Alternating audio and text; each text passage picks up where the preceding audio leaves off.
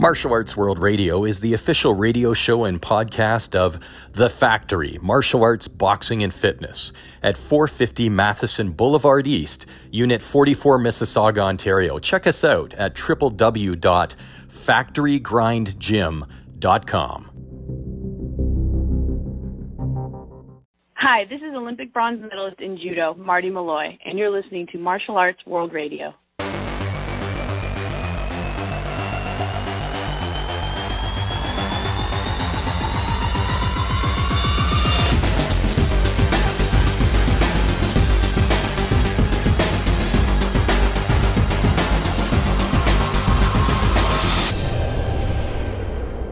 Welcome to Martial Arts World Radio. I'm your host, Joseph Clark. Each episode, we speak to the biggest names in martial arts and combat sports, from the UFC, Bellator, the Olympics, as well as martial arts legends, pioneers, and cinema stars. We discuss best practices, perspectives, and philosophies, using martial arts as a metaphor for life's challenges. Over the next hour, we have the following four guest interviews world champion kickboxing pioneer and action film star Benny the Jet Urquidez from an interview I recorded with him in Los Angeles while we grabbed some Chinese food around the corner from his dojo. UFC fighter Willie Gates talks to us about realizing his personal best and fight psychology. And bodyguard to the stars and consultant to military, prison guards, and police forces, Master Chuck Platten. And Bellator fighter Ryan Couture son of UFC legend and action star Randy Couture, as Ryan prepares for Bellator 180. Welcome to our latest syndication affiliate, Radio Vibe. Martial Arts World Radio connects with audiences through distinctive and compelling guests and content across radio, online, and mobile platforms. If you would like to add your station to our network, or if you would like to advertise on the show and sponsor our celebrity fighter interviews, reach out to me at producer at mawradio.com. This week's inspirational quote is from Oscar Wilde and goes as follows Be yourself. Everyone else is already taken. Irish playwright Oscar Wilde, 1854 to 1900. Our interview with UFC and Bellator fighter Willie Gates is brought to you by BobWallWorldBlackBelt.com the world's foremost online martial arts and MMA marketplace. Prospect Fighting Championships. Check them out at www.prospectfights.com. And the books The Tao of MMA and 21st Century Perspectives on Martial Arts. Both books are available at Amazon by searching The Tao of MMA and 21st Century Perspectives on Martial Arts. Willie Whoopass Gates, born January 21, 1987, is an American mixed martial artist who has competed in the flyweight division of the UFC and Bellator. He is 5 foot 8 inches tall, weighing in at 125 pounds. Fighting out of Fontana, California, he has a record of 12 wins and 7 losses. Willie, thanks for joining us and welcome to Martial Arts World Radio. How you doing? Glad to be here, guys. So, Willie, beginning with the end in mind, at what age did you begin martial arts? I believe I first walked into a mixed martial arts gym around the age of 24, 25. And what was it that drew you to the sport? Um, actually, I had no idea about UFC, mixed martial arts, until uh, a, a buddy of mine was actually getting into Muay Thai. And then um, he just asked me to come down and join the gym one day, and I, I tried that out. And kind of got good at it, and just I was hooked ever since then. So, what was it, Willie, that inspired or motivated you to compete? Um, just just something that I never thought I, I would be interested in, and then it just caught my attention, and uh, I felt that I can I can I can be somebody at this, and I can be good at this, and um, I'm a competitive person as it is, so it was just already in my nature, my blood, and so I just went on and tried it out. Did you compete as an amateur? Uh, yeah, I had um. Well, back when I started, they didn't have amateur fights. They just had kind of smokers or just hey, meet us at the gym at three o'clock and let's get it on. But uh, uh other than that, uh, I did I did about five of those. So uh, I believe I went five and zero oh in smokers or amateurs, whatever one you want to call them. So then after that, that was about a year. Then so I, a year went on, and I figured, all right, hey, I think I'm kind of good at this, so let me try and go professional. Is there a particular area in mixed martial arts that you lean more towards, or is there a foundation martial art that you prefer? Yeah, I had no idea what mixed, mixed martial arts was, or I, I never wrestled karate. I didn't do any of that as a child. So, and I guess what I was known for or good at was really just stand up. So I can just stay with boxing. And growing up, were you aware of the golden age of martial arts? And were you a fan of martial art films? Jean claude van damme chuck norris bruce lee? Yeah yeah bruce lee. Everybody knew bruce lee but i, I didn't i would never consider myself fighting or even picking up a martial arts at the time but you know i guess it just found me. So willie as you became a professional mixed martial artist what would a day of training look like for you? Living breathing mixed martial arts in the gym 24 7, you know, just trying to better my craft, really. So it sounds like you were hooked. Uh, yeah, for the most part, when I first started off, and then, you know, I just grew from there. Really, I was always in the gym, just looking, just finding out artists and new fighters and champions and everybody. Did you have people who motivated you or who were inspirations, role models growing up? Uh, not necessarily growing up. Like like I said, I, it just mixed martial mixed martial arts just slapped me in the face one day. You know, I didn't really know anything about it. You mm-hmm. know, and I actually I wanted to be an actor, so it was just two totally different worlds I was living in, and you know, I just started pursuing mixed martial arts first. I, I can say I was a John Claude Van Damme uh, fan though. Chuck Norris, you know, I was everybody has to love those guys. And now, as a professional mixed martial artist, do you have people in your life who motivate or inspire you? Uh, I could just say my, my coaches and uh, teammates. You know, you always have somebody better or that you want to be, or that inspires you to be better or push yourself. And so I would give that out to my coaches and my teammates at the time.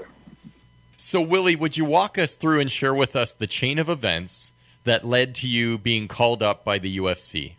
Well, yeah, it was just kind of a, a snowball effect, really. Like, I just went from one second fighting on a local circuit to just taking these last minute fights and just taking advantage of it and, and capitalizing on it.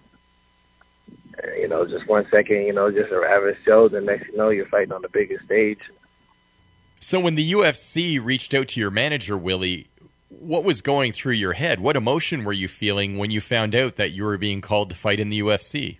I was nervous, happy, scared. Just you know, like it was it was a lot. Like I didn't. It was. It just came fast. It came too fast. Actually, I didn't. I didn't. I didn't really expect it at the time. You know, for for me to get a call up to the UFC. So I just I had to take it slow because I didn't. I didn't.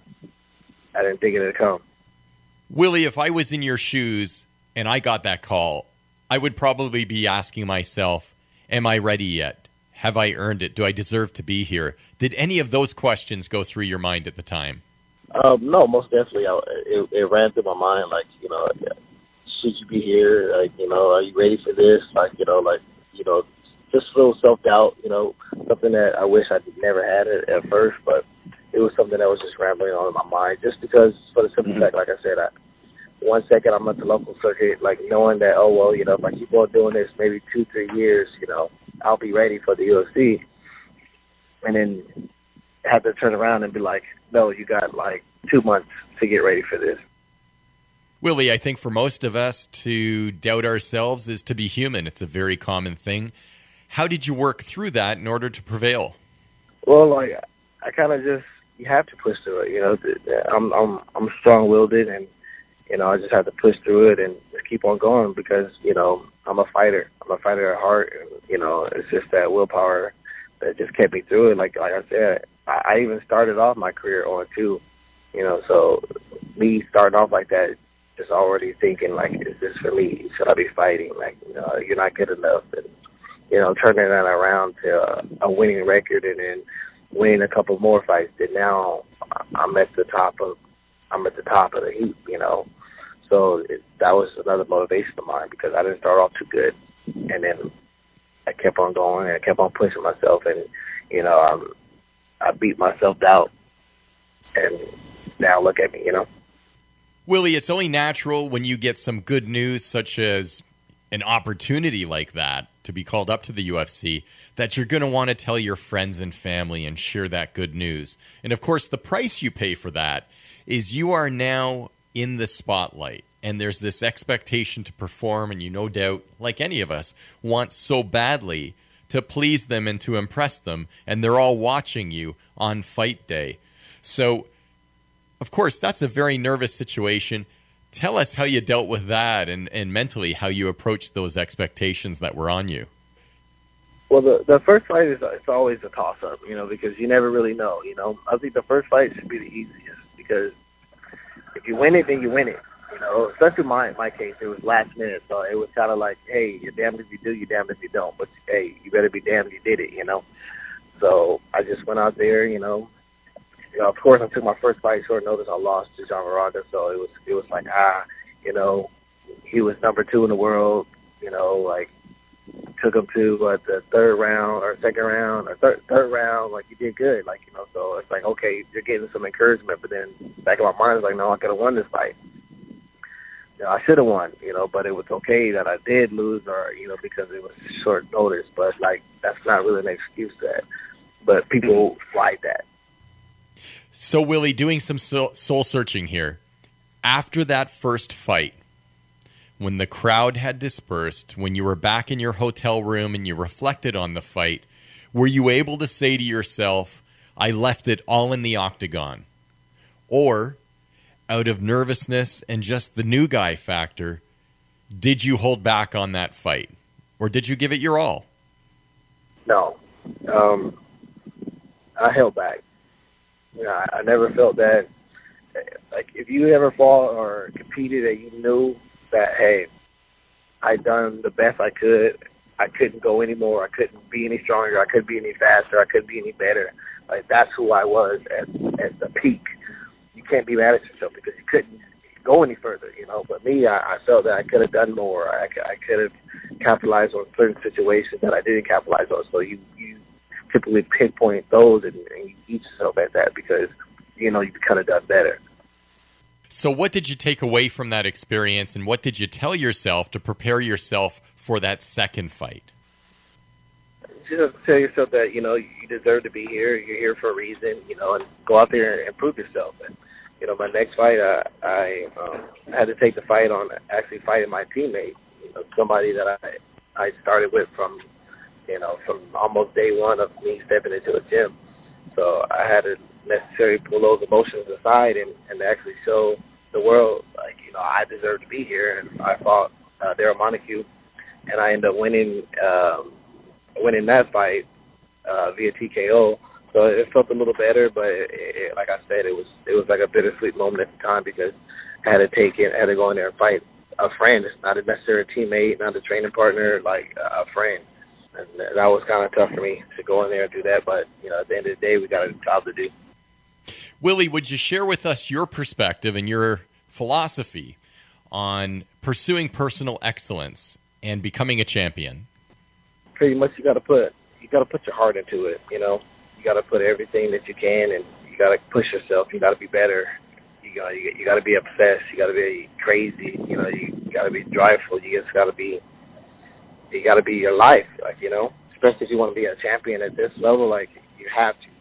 And that's where I felt that you know I messed up because I, I had so many other distractions in my life, and I was dealing with so much stuff and so so many other things that was turning me away from what I needed to focus on, and it showed in my performances. Are there challenges now in life outside of the octagon that you're better equipped to take on as a result of your experience as a mixed martial artist? Uh, most definitely, you know. But like I said, you know, um, I was dealing with them at the time, and it, it affected me and my performance. So, you know, I just got to start back from a square one, and then show them that you know I really did deserve to be there. Maybe I wasn't really fully prepared to be there at the time, but hey, mm-hmm. man, I'm back and I'm ready. Willie, many of my guests, Jason Jackson, Don the Dragon Wilson, Bob Wall, they'll tell us that the challenges in the ring or the challenges in the octagon are easy compared to the challenges in life. You know, losing somebody, overcoming grief, uh, dealing with relationships. These are challenges that are very complex as, as compared to the challenges in the octagon. Would you agree with that? Well, yeah, definitely, because you know that's life, and and you know, life is forever, and then whatever you're doing in the octagon, it's only 15 to 25 minutes, so it's temporary. So losing someone versus a fight is, you know, you can't compare. But you know, but it's still a challenge, and life is challenging, and something that you just got to overcome, and you, have to overcome some situations in, in life, and you got to overcome some situations in a fight. So in, in a sense, it's all the same, you know. And Willie, as we bring our interview to a close, would you impart some words of wisdom for our listeners who are young martial artists or new to mixed martial arts and are hoping to become a professional or hopefully someday fight in Bellator or the UFC? Just give it your all. If it's something that you really want to do and you want to pursue, like just make sure you, you do it 100% so you have no doubt if you fail or succeed in it. This has been an interview with UFC and Bellator fighter Willie Whoop Ass Gates. This is UFC fighter Jason Saggo. You are now listening to Martial Arts World Radio with Joseph Clark. Sunday, June 25th, UFC fighter Alex Ricci is hosting a Muay Thai seminar at Bruce County Combat in Walkerton, Ontario, Canada. Everyone is welcome, no experience necessary. It's from 11 a.m. to 2 p.m., $25 per person. Contact Bruce County Combat and Fitness for more information at 519 507 4431 or email them at brucecountycombat at gmail.com. Our interview with Master Chuck Platten is brought to you by Kyani Independent Distributor Daniel Girej. Kyani is a leading provider of all natural health and wellness products that provide athletes with faster post training recovery and energy endorsed by professional fighters and celebrity martial artists Josh Tyler, Manny Pacquiao, and Jackie Chan. Reach out to Daniel for more info at Kyani Health Australia at gmail.com or Skype Daniel at that exact same address on Skype, Kyani, which is K Y A N I, Kyani Health Australia at gmail.com. Grandmaster Chuck Platten has been a martial artist for over 40 years. He has black belts in judo, karate, taekwondo, jiu-jitsu, and hapkido. He has combined these styles to create his own system. Grandmaster Platten went on to run his own celebrity security agency and has served as a security specialist and has provided bodyguarding services for the likes of Sophia Loren, Rod Stewart, Celine Dion, Rita Marley, and many more dignitaries over the past 30 years. He serves as a consultant providing training to the armed forces, police forces, and prison guards. Chuck, welcome to Martial Arts World Radio. Thank you, Joseph. Chuck, would you please share the various dans and degrees and black belts which you've earned over the years? Oh, God. uh, I started off in Shotokan in 59, Chito with Soroka. Uh, established my fourth dan with uh, Sensei Yes. Um, I started in Jiu-Jitsu and Judo with Franco Tashita in the 60s. Then I went to, around 1967. I got into, at that time, there was only one system of Taekwondo. We got into Taekwondo with uh, Master Chung Tae and Jung Park. And then I fell onto Hapkido in 1968 and kind of become a love of my life. And uh, I basically stayed in Hapkido forever, you know, in the midst of that, studying Bando in the Philippines and uh, some Pencak Silat in Indonesia, um, Chinese Kempo in Canada, and uh, I'm a Grandmaster in Hapkido and created Chiquito Kwan in basically 1978 and finally brought it to the public in 1998. Which is your own system that you still train people on today? Yes, which is you know basically the military police uh, use of force uh, combat art. And Chuck, would you also share with us some of the various stars whom you've provided security for through the years? Oh, so many of them. Um, I did the Victory Tour with Michael Jackson, the Jackson family. Uh, I did Celine Dion. I was I had a security. What uh, actually, I was the person who checked her security. Was hired by a separate company. Um, Oh, Diana Ross, Robert, Robert Ryan O'Neal, uh, Stephen Dorff, uh, Dennis Quaid, Sharon Stone. I can think about quite a distinguished list. It goes on and on. when you provide security, security for these, is a strange field. Security is a strange field. This is true. When you provide security for these celebrities, are you basically introduced to them, you know, within a few minutes before you travel somewhere, or do you actually get a chance to establish some rapport with them? Uh, most of it's pre-ground laid um, because you, especially if it's a tour. Like with Rita Marley, it was the one draw tour, right? So you had X amount of cities. Each city's different. You have to go in and pre-set everything up uh, prior to switching from city to city. So my job, because I was usually the head of the security, is to go in there and pre-set everything up beforehand. How did these dignitaries generally receive you? Are they engaging, or are you a, a bit of a ghost to them? Um, some of them I'm a ghost to. Um, a lot of them was hands-on. It depends on what the venue was. Um, if it was if it was personal VIP, but then you you know you're really close. You know, like with uh, Dennis Quaid and Robert De Niro and Sharon Stone and uh, Stephen Dorff was um, Stephen Dorff. I was the actual chauffeur bodyguard type thing with her, him and Robert De Niro and Dennis Quaid. That was a Disney film done up here in Canada. Um, with Rita Marley, I was actually one of the three bodyguards, personal bodyguards, VIP. Okay. Um, yeah, so it varies. It depends on, like I said, the venue itself. So, would you describe for for the uh, benefit of the listening audience the the type of vigilance or attention to detail that's involved in these instances where these people are under your care? Yeah, that varies. You know, it, it's it's strange to me. Son. You know, we live in a violent world, and sometimes the violence is just beyond what most people understand mentally.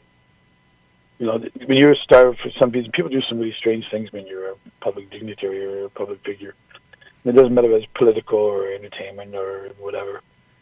And some people um, are under constant threat, right? Or maybe a little paranoid because they've had threats or people that they're friends with have threats. And so it varies between each person on the type of security that they feel comfortable with. You know, a lot of times it'll be, you know, the film the film industry itself, they'll want a certain amount of protection and stuff, and not it's not always just because of a threat. Sometimes it's just behavioral things, making sure you know bad stuff doesn't get to the media, so keeping any incidents low profile. And then other times it's um, it's very casual. You're in the background, nobody even knows you're there. Chuck, let's change streams for a minute and talk about the training the, the training regimen that you've designed for armed forces personnel. What does that look like? Ooh, it's tough. yeah, it's rough. Um, armed forces um, training is a whole different game than the majority of most martial arts people get to see. With with the forces, with any type of forces that you're dealing with anywhere in the world, right? This is lethal force. The bottom line is you're the forces and you're not allowed to lose. So it's your life on the line, and you and your partners and your fellow people that you're with and the forces, their their lives are on the line too. So in essence, you get down to that stage of the game, there's it's nothing pretty, it's nothing fancy, but it's to the point, it's accurate, and it's complete. And if you've got a weak stomach, you're in the wrong business. How would your system compare to the Israeli Defense Forces Krav Maga? Um, they're very, very similar. As a matter of fact, they're um, very, actually, very little difference, right? I think, in general, most of the combat force stuff that's it's taught worldwide, they kind of take it from everybody. You know, they take some from Systema, and some of them take it from you know Krav Maga, some take it from Hapkido. I mean, if you've seen if you've seen the Northern Korean Korean Army uh, Special Forces that protect the president, you see. It's the, ba- the basics looks like Taekwondo Hapkido, and then the weapons part looks absolutely insane. You know, it just it's over the top protective. And once again, being the forces, the bottom line is they're not supposed to lose. That's why they're the armed forces. So, Chuck, how does your law enforcement training or differ? Uh, sorry, your law enforcement training differ from the military? Obviously, it's restrictive, it's non-lethal, but how would it differ? worldwide peace forces all have the same general idea and the general and the general restrictions. It's what is now acceptable by the public is use of force, right? So, unlike in the military where you would, this, this is violent, you know, you would bash some guy's head with a gun because you have no choice, right? The, these people are not all lethal criminals. Some of them are just drunk and disorderly and uh, maybe just obnoxious, or maybe just you know maybe there's somebody who's mentally ill or mentally challenged. Sure. Right. So you can't use that type of force. So a lot of that type of the use of force with police forces is what they call. One is now camera friendly because it was all caught on the cameras. So you can't go bashing people and strangling people and you know shooting them in the head and beating them with your gun. That's just not acceptable by the public, and I agree. Um, so a lot of it is restraint. A lot of it is locks and holds. Um, a lot of it is like you know very plain tackle takedown that you see in UFC. You know, um, the idea is the police the police don't go around beating people up because it's fun. They they have to restrain them and and take them into custody because that's the law. That doesn't mean right that they're going to beat you to death right, to put you in handcuffs, and that's not always easy. So it's you know it's a lot of choices between each officer. And when you're teaching, the idea is to teach them how to get the job done as fast as they can without the least amount of energy and the least amount of damage. Okay. That's acceptable. Okay. Chuck, do you provide the same training for prison guards as you would for the police, or would that differ as well? Um, yeah, basically it's just, it's the same. Um, police police will have more of a chance, more of an opportunity to be violent confrontations than you would um, at least a violent confrontation because I mean there's guns on the street. There's not guns normally in in corrections uh, within the you know the penal system. So the the biggest probably threat you would have in a penal system would be somebody with a shank or someone with a knife. Okay. Right, and you know so you're not really you're not as arm in the arm's way as you, as you would be as a law enforcement officer. Law enforcement officers have a tough job because you know it's just unpredictable. You don't know what you're. You know, you be walking into a domestic and the guy's got a shotgun. You know, just you don't know what's what's coming until you get there. So the difference in the two is, one is more of a ready use of force, where you know, hey, else fails, like I have to put my gun and shoot the guy. And the other is, well, there's enough of us to jump on him and subdue him.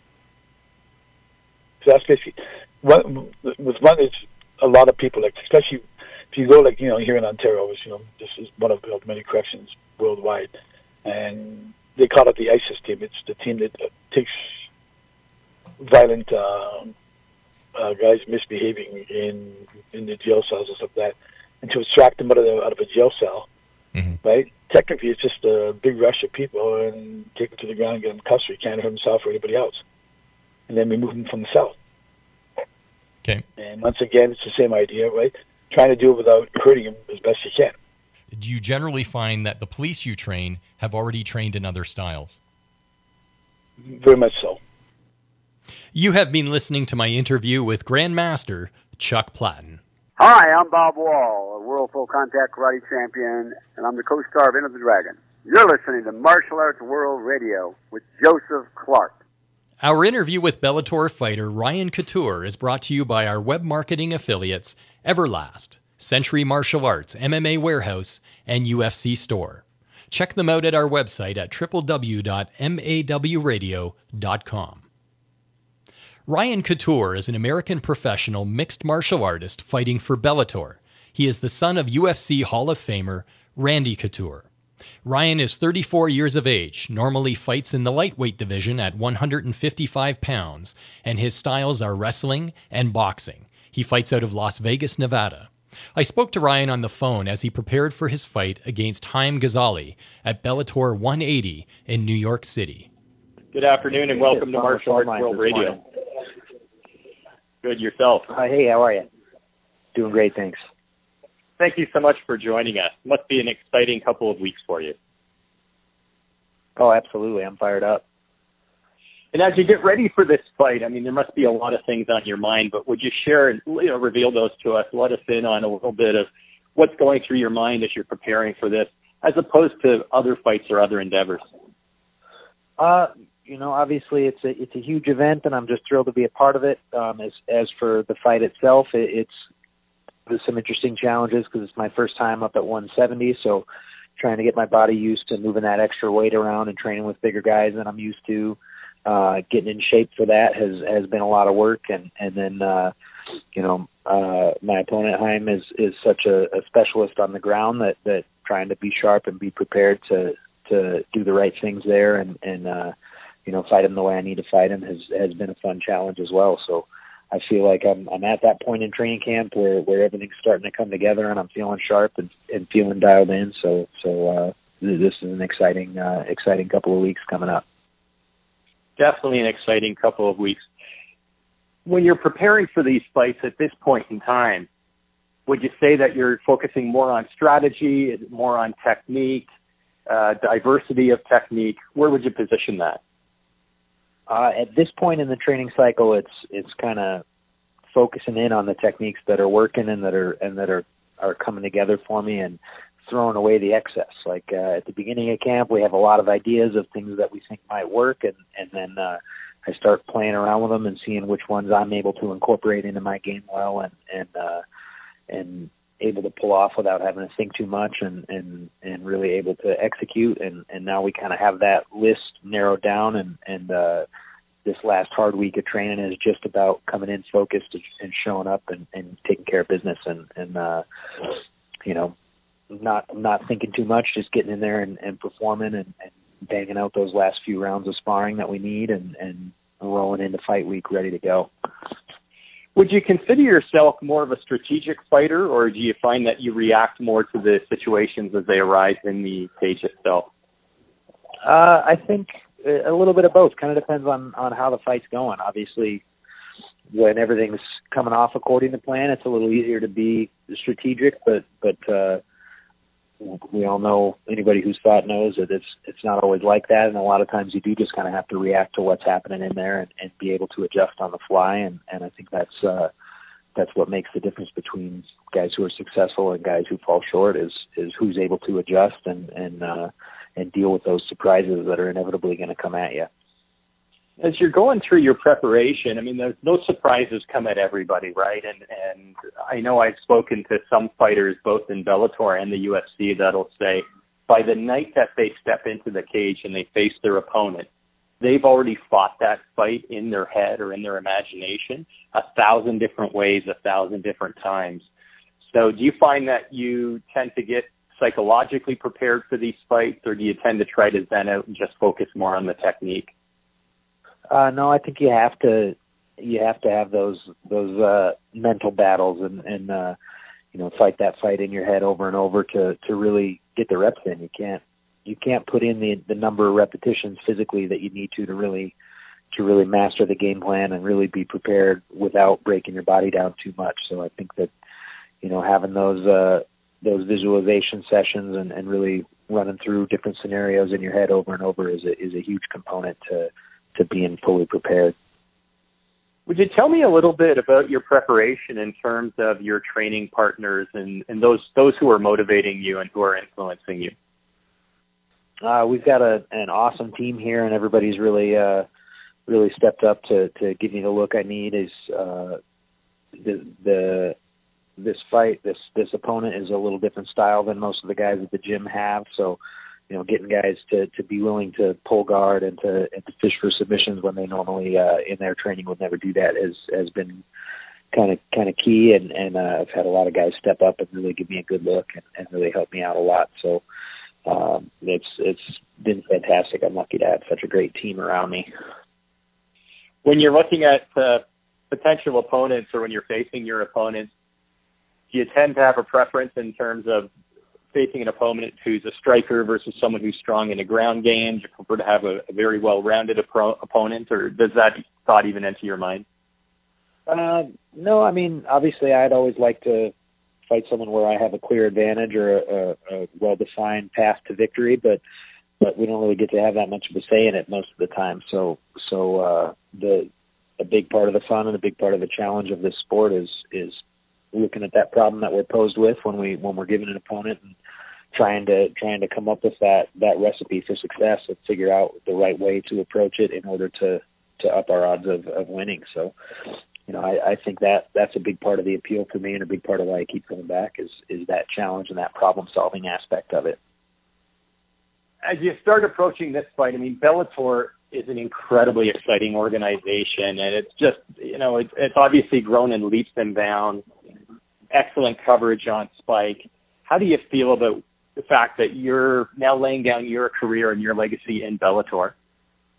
Oh, I couldn't be happier about it. Um, when I uh, first found my way to Bellator a couple of years ago, it, it really did sort of feel like I was home finally, and just just felt so comfortable. Obviously, uh, having worked with uh, with Scott and, and everybody back in the Strikeforce days gave me that little bit of familiarity coming into it, but there's also a great a great crew of people who've been with Bellator even since before that sort of shift in the management that that are all wonderful people to work with. And uh it, it's it just feels like uh feels like family. Feels like coming home every time I get to get get there to check in on fight week. And and uh I couldn't be happier uh kind of feeling like I'm coming into that that last phase of my career. I couldn't be happier with where I've ended up. And I look forward to to finishing out the rest of my fights with Bellator.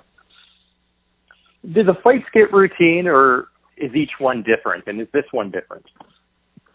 Uh, yeah, there are elements of the training cycle that get a little bit, you know, monotonous and, and sort of same old, same old. But but each opponent is different and presents a different set of challenges and a different uh, set of skills I have to focus on. So so that keeps things interesting. You know, you have you have a a, a new puzzle to solve every time out, and and uh, you know it's it's still a slog getting through eight weeks of, of hard training. Your body's telling you it doesn't want to do anymore and and uh and you're showing up to those two workouts a day and and having to to give it your all. And and that gets to be a bit of a, a grind and a bit of a feel like a bit of a hamster spinning a wheel. But but uh having just a different a different puzzle to solve a different end result every time is is what keeps it interesting and and uh, kind of offsets that tedium and in terms of future goals, after you finish this fight, do you have some longer term plans that you're able to share with us at this point? Uh, I'm just, you know, looking forward to being a part of this huge event and and uh, you know, get, getting back on the winning track. I had a rough year last year, so so I need to get over that hump, get get back in the win column, and and then I'll be looking to head back to my weight class and and uh, start climbing my way back up the ranks. Our final question here, and again, appreciate your candor and thanks for joining us. A word of advice for those who are now setting their sights on, let's say, transitioning from an amateur to professional. Are there some words of wisdom that you might share with us today? Uh, you know, I think the the the biggest thing, especially for the amateur guys, uh, whenever we have kids here at our gym, you know, kind of making sure that they're they're learning something every time out and and win or lose doesn't matter. Your record as an amateur means nothing because no matter what, when you turn pro, you're starting 0 and 0. So not to focus so much on the on the win loss record as an amateur, but just to focus on the process and learning. You know whether it's you pick up some new tips on how to cut weight better and, and feel better on fight night because of that, or or just getting used to those nerves and managing managing that that uh, that nervous energy going into the fight and, and performing on fight night at the level you know you can in the gym because you're getting more comfortable out there. I think focusing on those things more than on the on the win loss record at, at the amateur ranks is a, is a huge thing that I that I always try to impart to to our young up and comers here. Sounds like great advice, sound advice, and want to thank you once again for your time today. It's been a real privilege, and we wish you much success on fight night. Thank you. I appreciate that. It's been good talking to you. This has been a telephone conversation with Bellator fighter Ryan Couture. Our interview with world kickboxing legend and martial arts film star Benny the Jet Urquidez is brought to you by ketone specialist Regan Bremersh. Keto OS is leading a modern health revolution through therapeutic ketone technology. Mix this great natural 100% bioidentical ketone powder into a 16 ounce bottle of cold water for a great tasting drink for peak performance. Within 15 to 30 minutes, you'll be in the optimal training and fight state of ketosis. He doesn't just say it can do it, he can prove it. For more information, contact Regan at 1204 522 0733 or text him at 1204 522 0733 or visit www.pruvit.today.ca. That's www.pruvit number 2 day.ca. Benny the Jet Urquidez, born June 20th, 1952, is both a pioneer and a legend in American kickboxing. His professional record was 49 wins, 1 loss. He fought and held world titles in multiple divisions. He holds black belts in eight different styles, and as a martial arts film star and fight choreographer, he has appeared in over 30 productions and has also been a fight trainer to the biggest action names in Hollywood. Benny, thank you so much for allowing me the opportunity to interview you once again. Thank you much, Joe. Internal martial arts. We discussed this in a previous interview. Would you elaborate on this further? Internal martial arts is about the inner soul.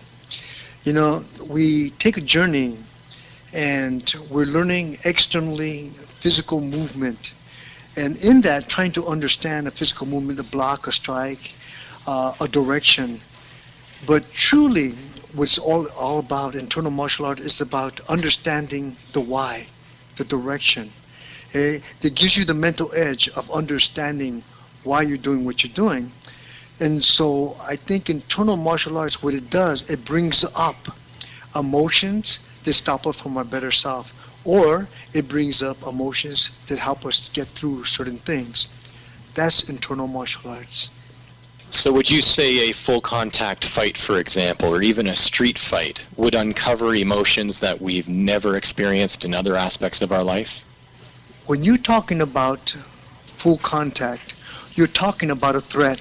And when you talk about a threat and you feel threatened, whether it be emotional threat, physical threat, spiritual threat, character threat, all brings up things that we hide very well because there's a certain program that's been taught to us to hide very well because showing the emotions of fear, anger, frustration, anxieties, it brings up to where people usually like to take advantage of it. And as they take advantage of it, uh, it actually doesn't come out in a good way. Benny, please share with us your philosophy on the ring as the square jungle. The square jungle is about a metaphor of your home, your work, the place you train, peers, people around you. And that square jungle means the energy that comes into that space. And sometimes when energy comes in that's not welcome, what happens is kind of brings up things and triggers things that are in us that we hide very well. In the square jungle, what it does, it brings a threat because the square jungle, you have no place to run. It's you and your opponent, okay, that's there. So there's almost a trapness, and you feel trapped because you can't run from it. So you have to answer to this energy whether it be good energy, negative energy, fun energy, whatever, you're going to have to answer to it.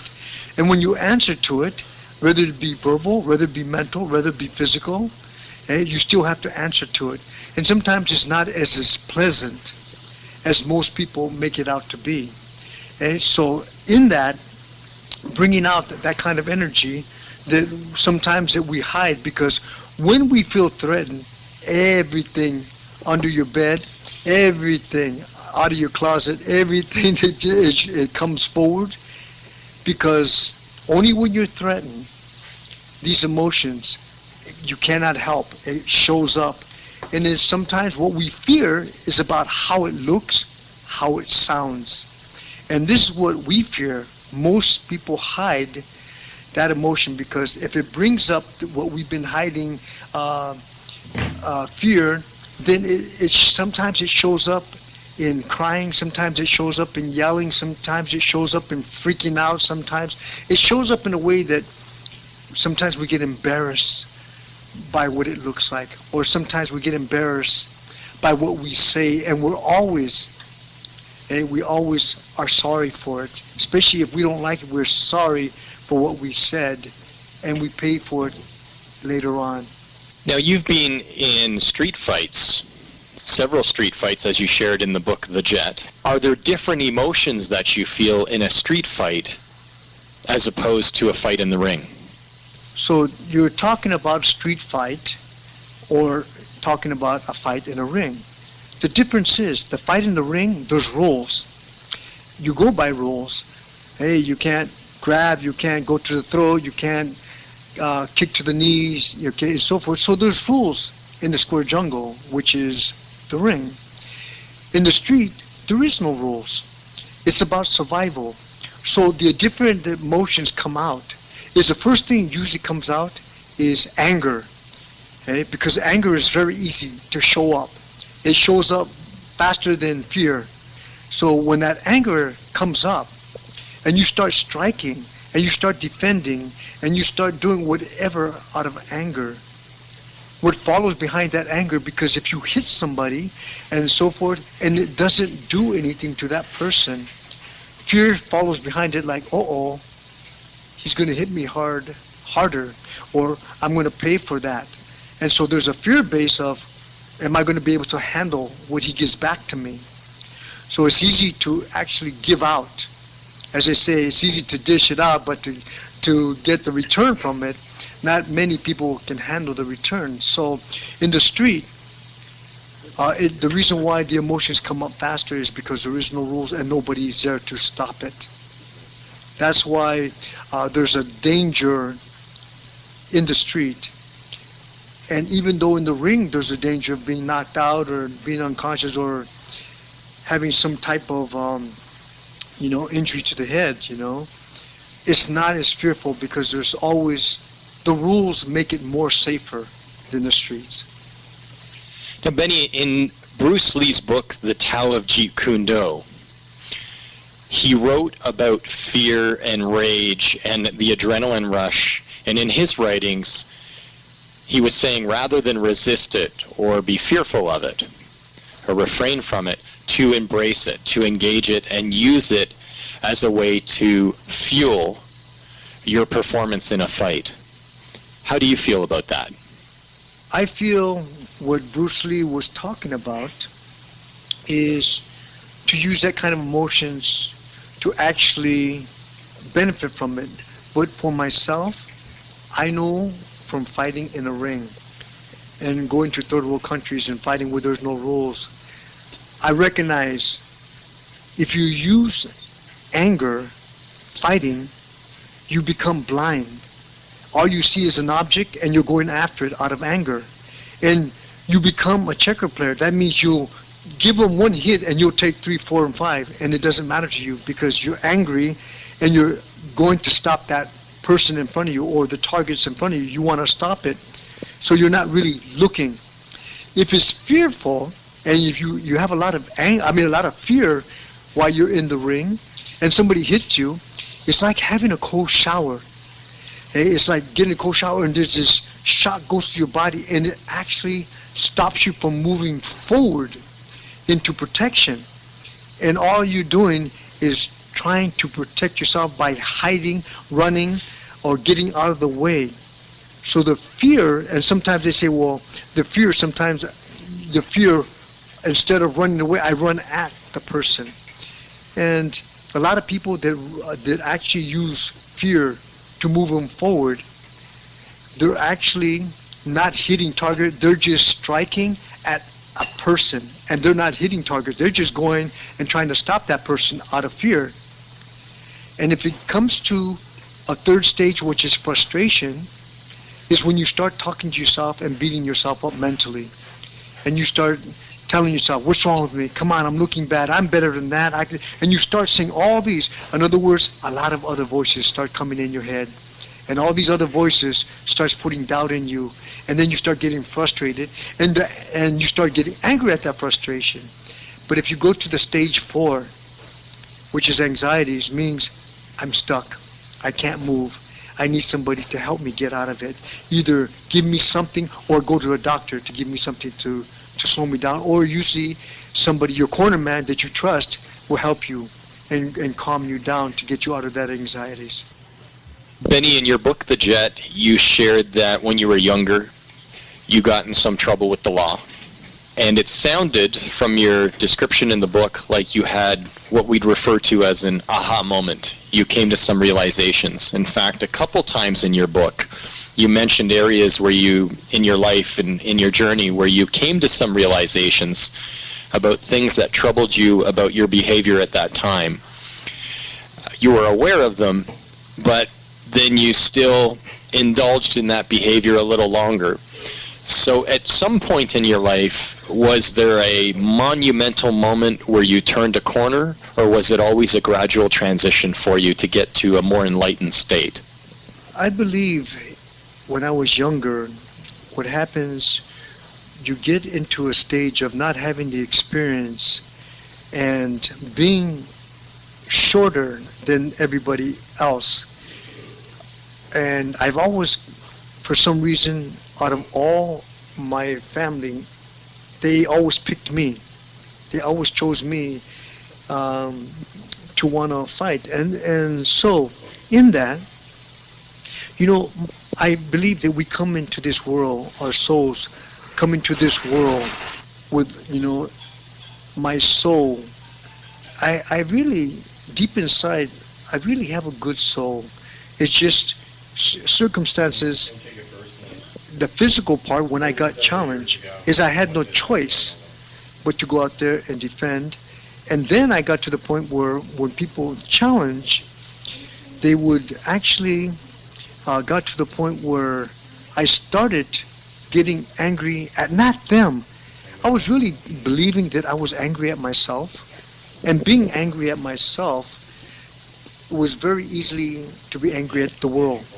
So in that, being angry at me, taking it out on the world, that people that would challenge me, it would be easy for me to take it out on them.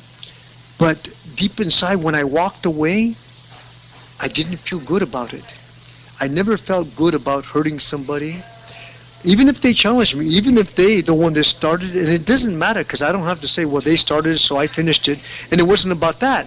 It was about the fact that I just didn't like myself when I was younger.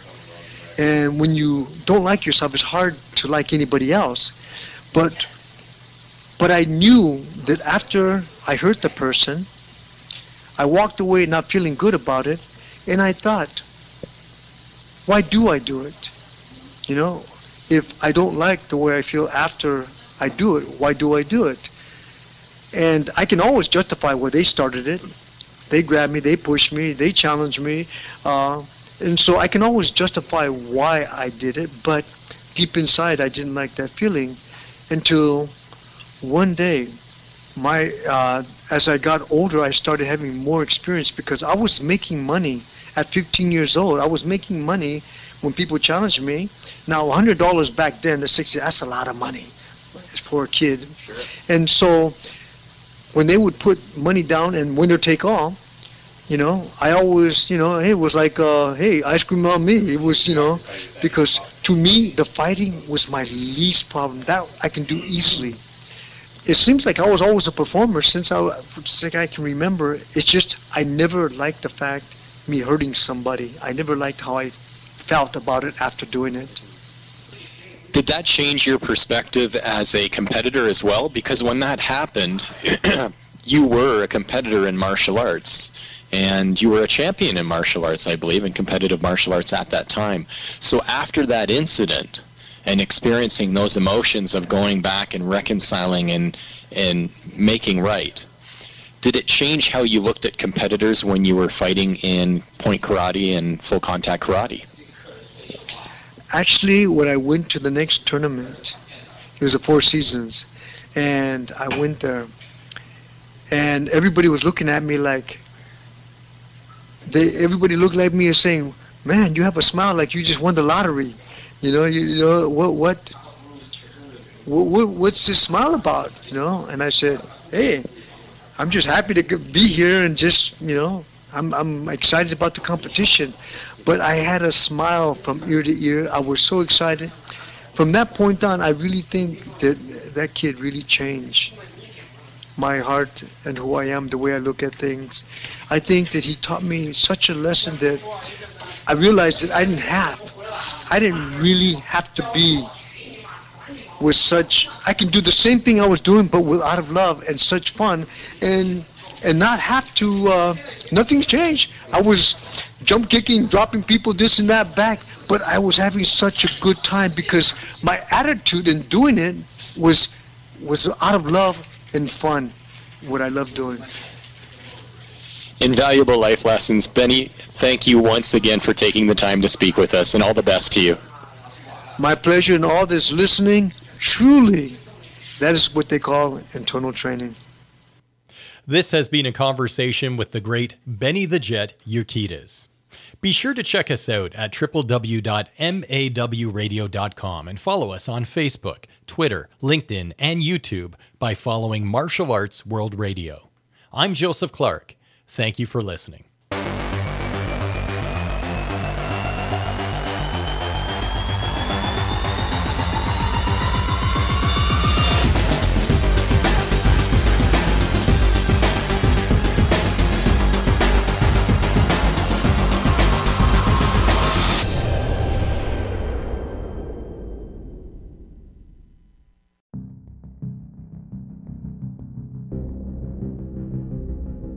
Martial Arts World Radio is the official radio show and podcast of The Factory, Martial Arts, Boxing, and Fitness at 450 Matheson Boulevard East, Unit 44, Mississauga, Ontario. Check us out at www.factorygrindgym.com.